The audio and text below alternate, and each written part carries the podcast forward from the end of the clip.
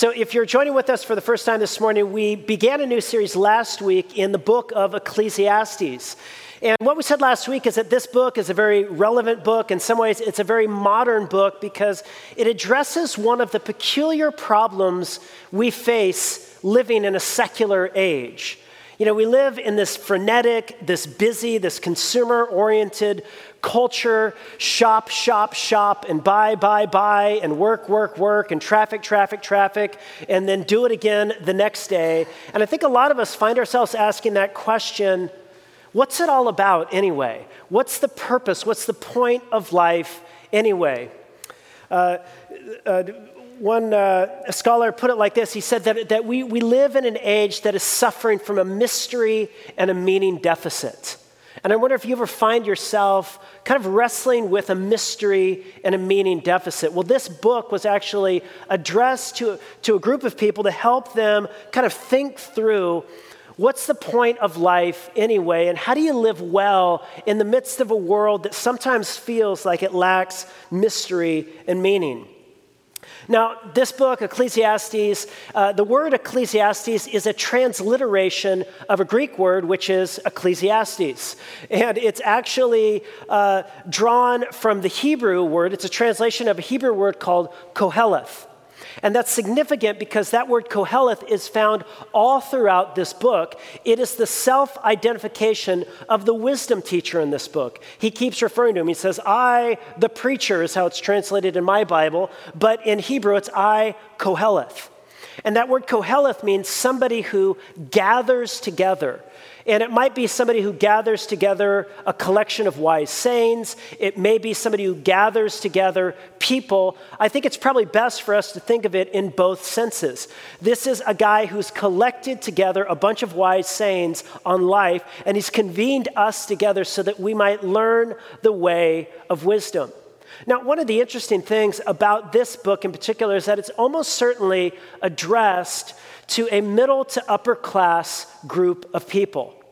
And this is significant because almost all the books of the Bible are written to people on the margins, oftentimes the poor, those who are powerless, but this book, almost everyone says, was almost certainly written to a group of people who had abundance, they had means, and oftentimes when you have time, when you have abundance, you have time to think about some of the big issues of life.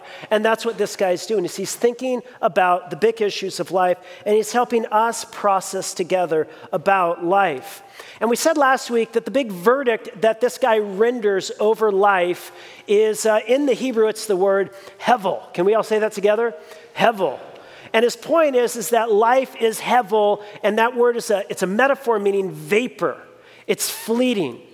And this morning, what we want to do is we want to drill down a little bit deeper into this idea that life is fleeting. And today, I want to talk to you about death. Welcome to church. Story is told of two brothers, Cliff and Bill and they were massive baseball fans. They loved baseball, and for almost their whole life, they had this ongoing debate over whether or not there was going to be baseball in heaven. And as they approached, you know, their waning years of life, Bill got sick, and he made a promise to Cliff. He said, "Look," he said, "if I die soon," he said, "I'm going to come back to you in a dream, and I will tell you whether or not there's baseball in heaven." Well, sadly, the next day, Bill died. Uh, but the day after that, he actually came back to Cliff in a dream as a ghost. This is a true story, you can tell. And um, he said, he said, Bill, or he said, Cliff, he says, I have great, I have good news and I have bad news. He said, the good news is that there is baseball in heaven. The bad news is, is that you're pitching on Friday nights. and this is the bad news is that all of us will be pitching on Friday nights." The stats on death are impressive. None of us get out of here alive. Woody Allen once quipped, I'm not afraid of death, I just don't want to be there when it happens. In another place, uh, he was asked in, a, in an interview, because you know he's getting older, uh, he was asked his opinion of death, and he responded curtly, I'm strongly against it. But no one wants to die. I mean, even people who want to go to heaven don't want to have to die to get there. And it's kind of ironic because death is the most universal, the most obvious fact of human existence. And yet, we don't want to talk about it. We don't like to think about it. It's the last great taboo in American society. You know, it used to be that the unmentionable topic around dinner tables was sex, but today it's almost like the new taboo is discussion about death.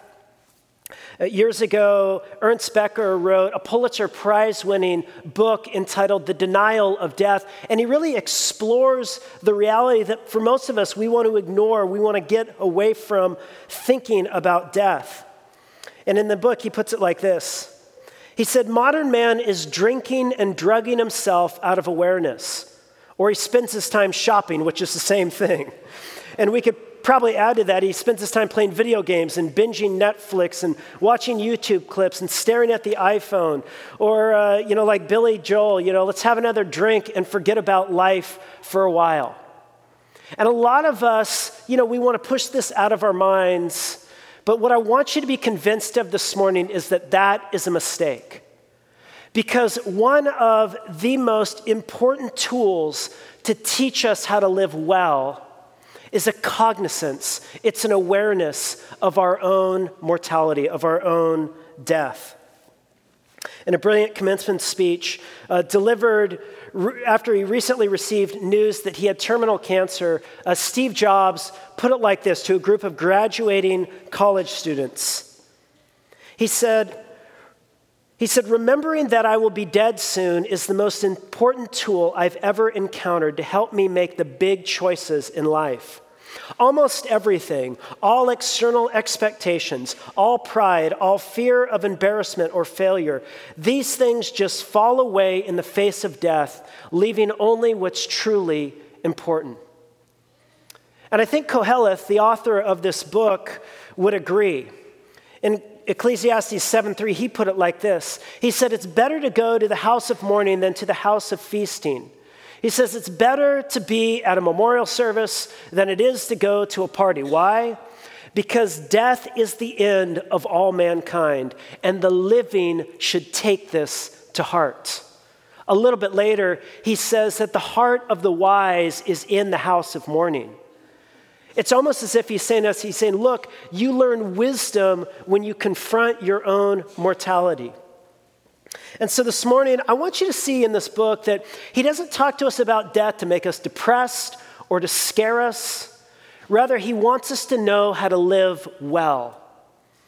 And he's convinced that death reminds us of three very important things that will help us live well. And I want us to explore each one of these three reminders that death brings to us this morning. And the first is this he gives it to us in uh, Ecclesiastes 3, verse 18. Death first reminds us what we are. And look how the author puts it in verse 18 of chapter 3. He said, I, I, said in my heart with regard to the children of man that God is testing them to see that they themselves are but beasts. For what happens to the children of man and what happens to beasts is the same. As one dies, so dies the other. They all have the same breath, and man has no advantage over the beast, for all is vanity. All go to one place. All are from the dust, and all return to the dust. He says, Death is God's reminder for us of what we are. And what are we, according to this text? He says, God is testing them that they may see that they themselves are but beasts. Beasts. Now, that word beast could be an insult, as in uh, little brother pulls uh, his big sister's pigtails, and she looks at him and she says, You beast! It could also be a compliment, as in when I'm doing a core workout with my wife and, and I'm just feeling absolutely winded, and I look over at her and I'm just like, You're a beast! And what am I saying? I'm saying, You're awesome. I can't keep up with you. You're so strong, you know, you're a beast. But this is neither an insult nor a compliment. Instead, it's a statement a fact.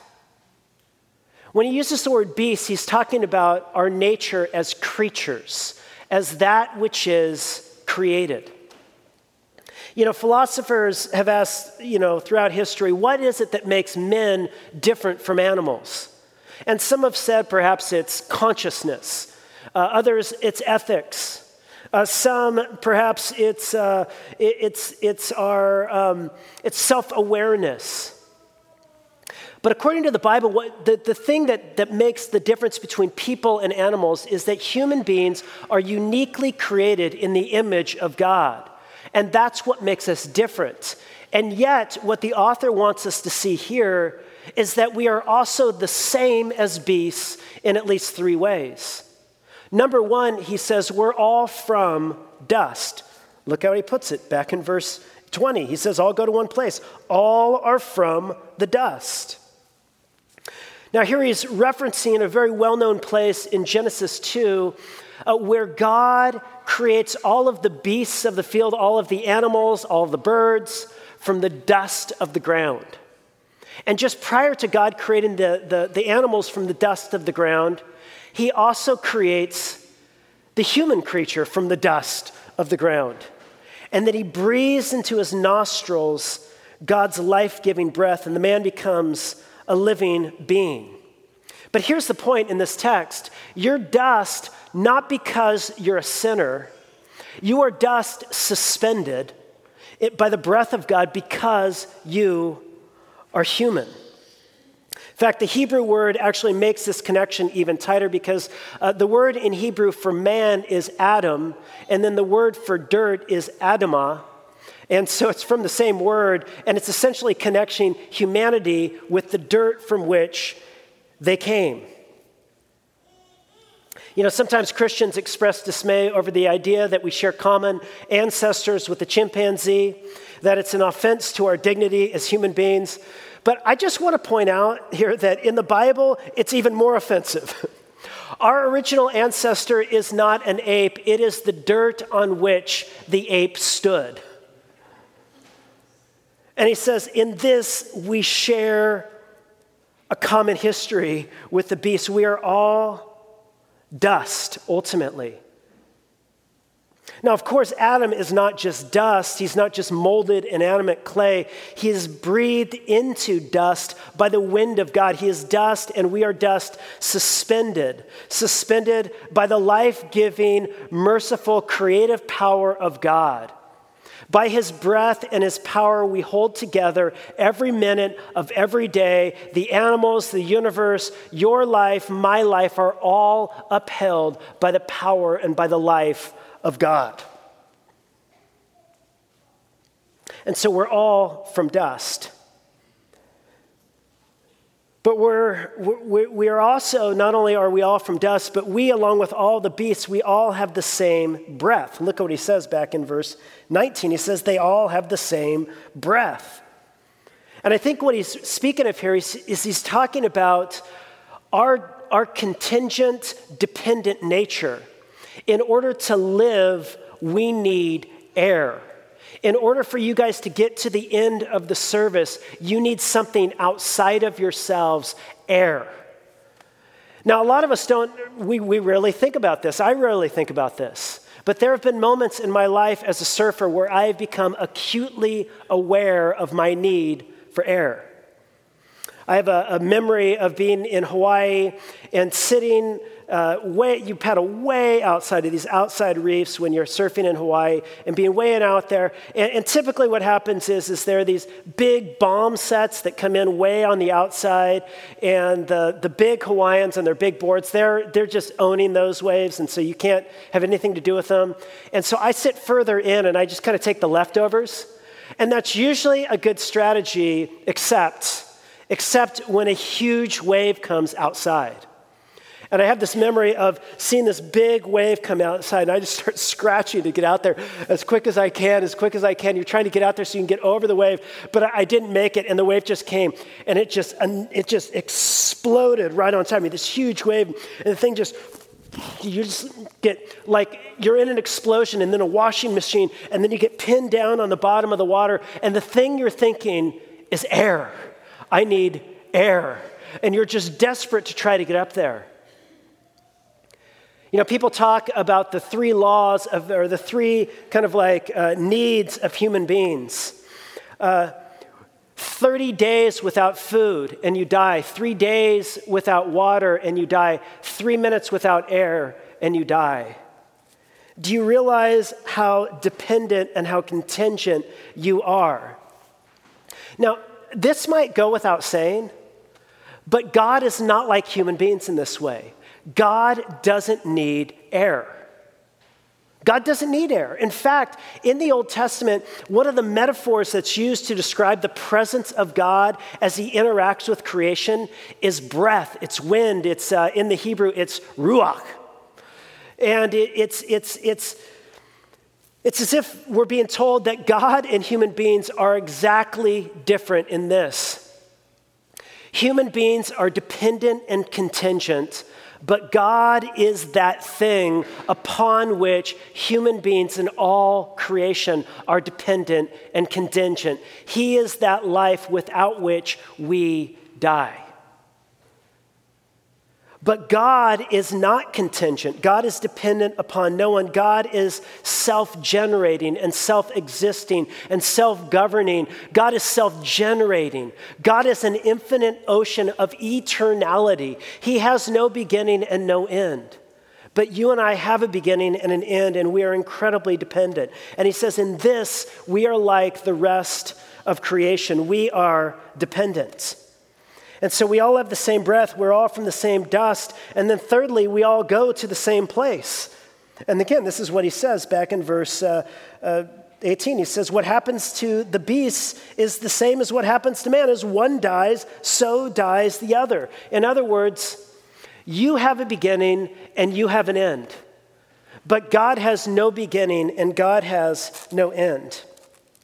Now, I go through all of this simply to point out this we as human beings, as creatures, are entirely, completely needy. Do you see that? At every moment of every day, we take in energy from the sun, and we have to take in oxygen from the air, and we have to take in food and water, not to mention other things like friendship and spouses and jobs. We are the most needy things in the universe. If we don't take in something from outside of us, we die. We are suspended dust, we are breathed into dust, and we have to take in elements from the outside in order to sustain our life. And this is what death teaches us. And this is important because some of us can become deluded. Some of us can become deluded. I can, uh, there was a, I had a friend back in Albuquerque whose birthday was on December 25th, and it was great for jokes because we could always say, oh, that's why you have such a messianic complex, you know, because you were born on uh, Christmas, you know, and this sort of thing. But of course, you don't have to be born on December 25th to have a messianic complex, do you? You don't have to be born on December 25th to think sometimes that this world revolves around you, that this is your world and we are in it. And you're always frustrated and you're angry because stuff isn't working out for you, and this is my world and you're in it, and why isn't this working out for me? You are not God. You are not the creator. There is only one who is self existent, self generating, self governing, self ruling, self everything. And it ain't you and it ain't me. It is God and God alone. And so, a recognition of this, and it, it invites us to live life well with our fellow creatures by having compassion and knowing, like, you are surrounded by finite, limited, contingent people who are but dust. And so are you. And to live with fear and with humility before the face of the Creator in whose hand our life is held together. And so, number one, death reminds us of what we are. But number two, I want you to see that uh, the, the author goes further. He says he also wants us to see that death not only reminds us of what we are, but death reminds us to enjoy life now. Turn with me over to Ecclesiastes chapter 9, verse 3. Ecclesiastes 9, verse 3. This has got to be one of the most morbid, depressing passages in the entire book. Let's look at it together. Verse 3 This is an evil in all that is done under the sun, that the same event happens to all. And of course, he's talking about death. That's the event that happens to all. And also, get this, he says, the hearts of the children of men are full of evil, and madness is in their hearts while they live. And after that, they go to the dead. He was just having a bad day, wasn't he? He says, But he was joined with all the living, has hope. For a living dog is better than a dead lion. He says, All things being equal, it's better to be alive than dead. For the living know that they will die, but the dead know nothing, and they have no more reward. For the memory of them is forgotten. Their love and their hates and their envy have already perished, and forever they have no more share in all that is done under the sun. So, this is one of the most palpable, graphic depictions of the end of human life that we have in the entire Bible. But I want you to see that what follows right on the heels of it, on this very depressing test, text, is an exhortation to joy.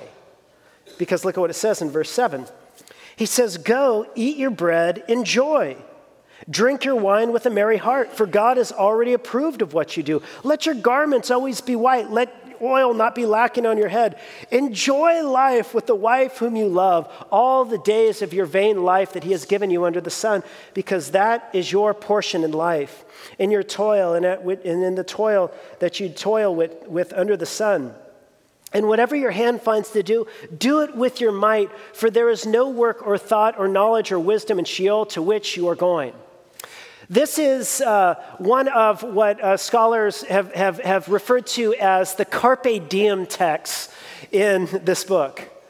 And it's basically a call that in light of death, we need to take hold of life now. And specifically, we need to find joy in life now.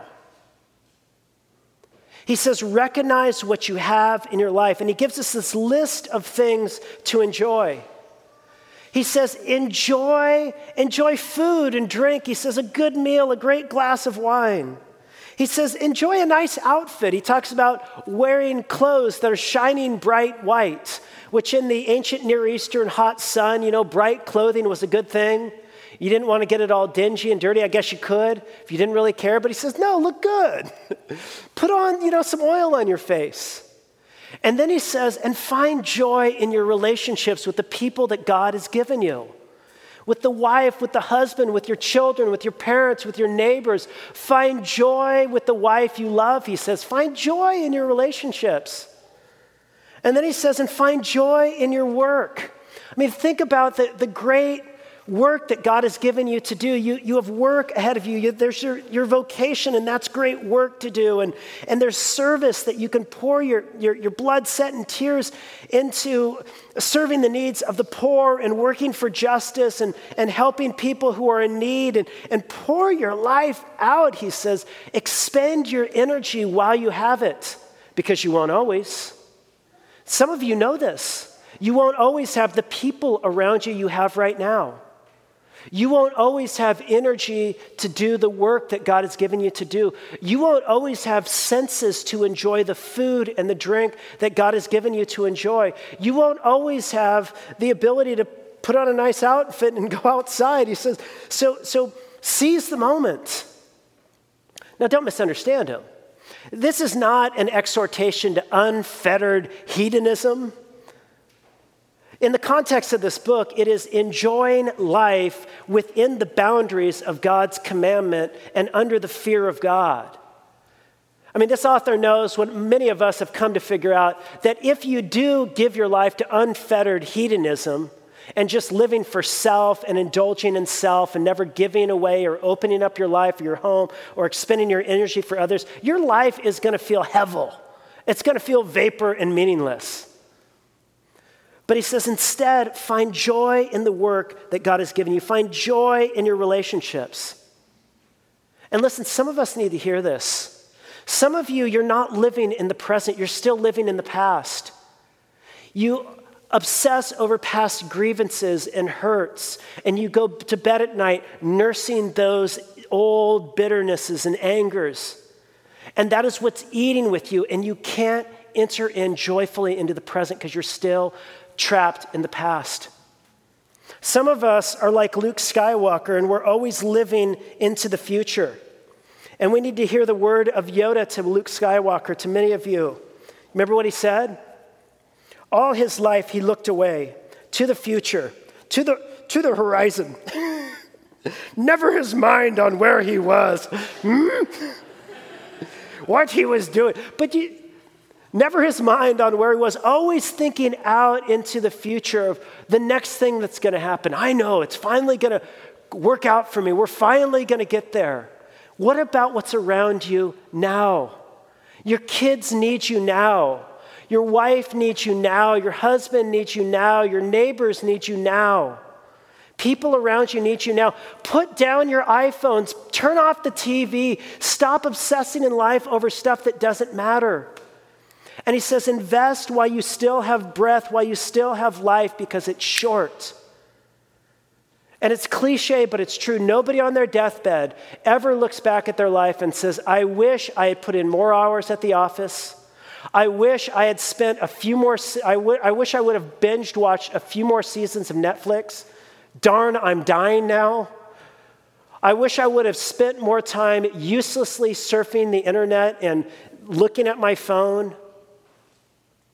But what does everyone say? They say, I wish I would have made my relationships right. I wish I would have spent more time with the people that I love. I wish I would have said sorry more often. I wish I would have actually volunteered and served while I still had strength in my body because now it's going and I can't do it. And I've wasted my life on self centered projects. Don't waste your life put down your phone, turn off the TV, you're gonna die. Spend time with your kids, spend time with relate do this, you're gonna die. This is what he's saying. So he says, Death, it reminds us what we are. We are creatures, suspended dust, dependent and needy people. Life is a gift from God's hand, so receive it as a gift. And he says, Death reminds us to make the most of life now. But how do we make the most of life now when it seems like now is just full of hardship? My relationships are, are rough right now, and my work stinks right now. I just want to get past right now. I can't find joy in right now. And what's interesting is that in this letter, it's interesting, he takes the same thing, his toil, and he renders two different verdicts on it. One verdict on his toil is that it's wearisome and I hate my life. The other verdict on his toil is that it was a gift from God for him to enjoy. The same thing, but two different perspectives.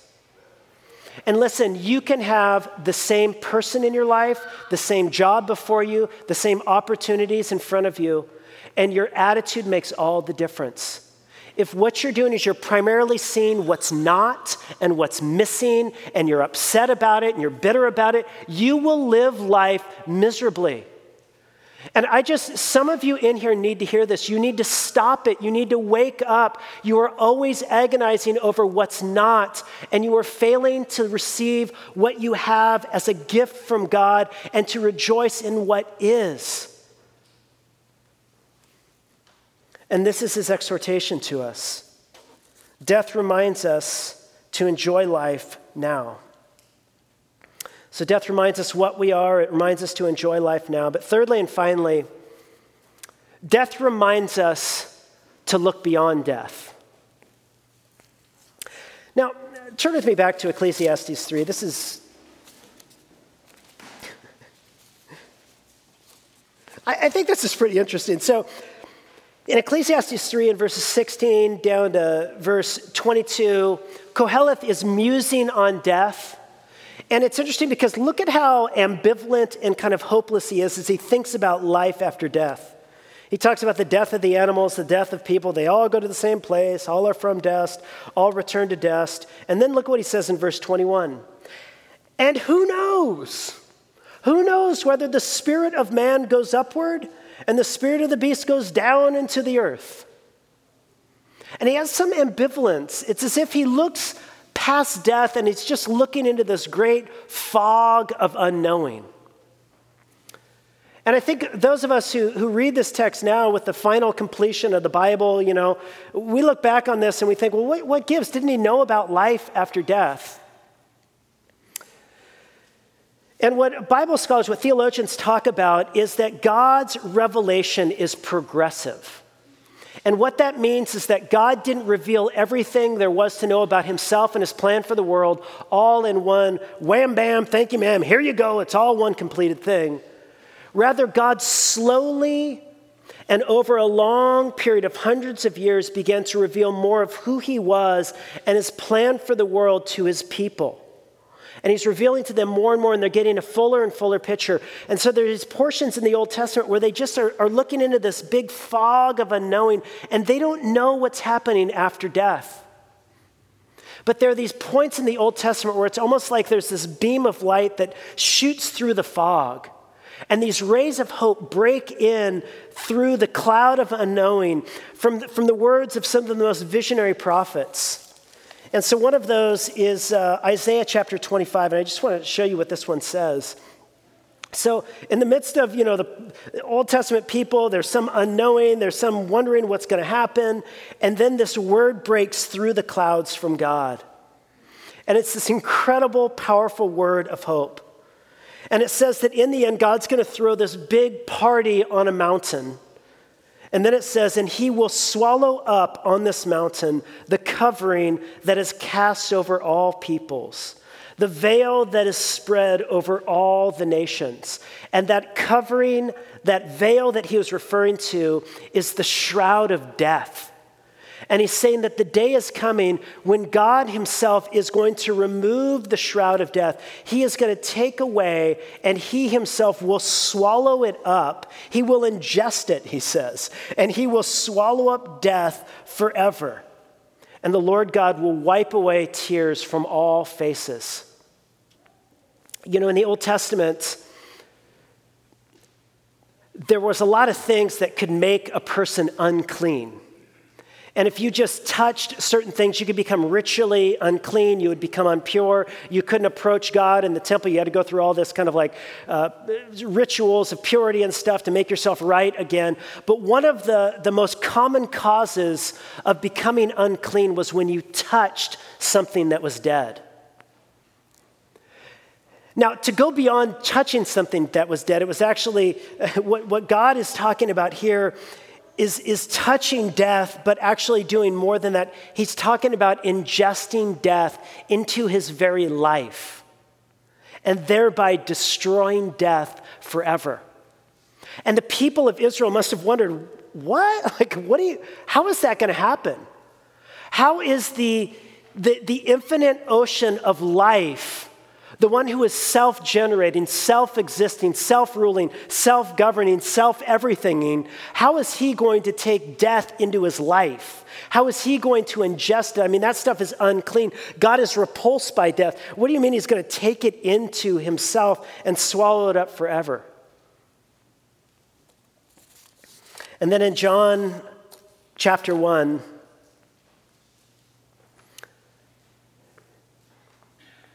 It says that the eternal God, the eternal Word of God, the self generating, self existing, that infinite ocean of being and existence and life became flesh, entered into humanity, and became mortal and finite and killable. And he enters into our humanity, and ultimately he enters into death and in the cross of Jesus Christ, the eternal, self existing, infinite ocean of life, God Himself takes death into His own life so that God might shatter the power of death forever. And on Friday, when Christ was on the cross, and he cried, My God, my God, why have you forsaken me? And he gave up his last. It looked like death had won. And then all day Saturday, when his body was placed in that tomb, the cold, dark tomb, it looked like death had won. But early on Sunday morning, that self generating, life giving, infinite sea of existence burst forth from the tomb in the resurrection of Jesus Christ. And God exerted his victory over sin and death. And God has swallowed up death forever. So that the New Testament authors cry out, Death, where is your sting? Hell, where is your victory? Thanks be to God who gives us the victory through Jesus Christ our Lord. Amen.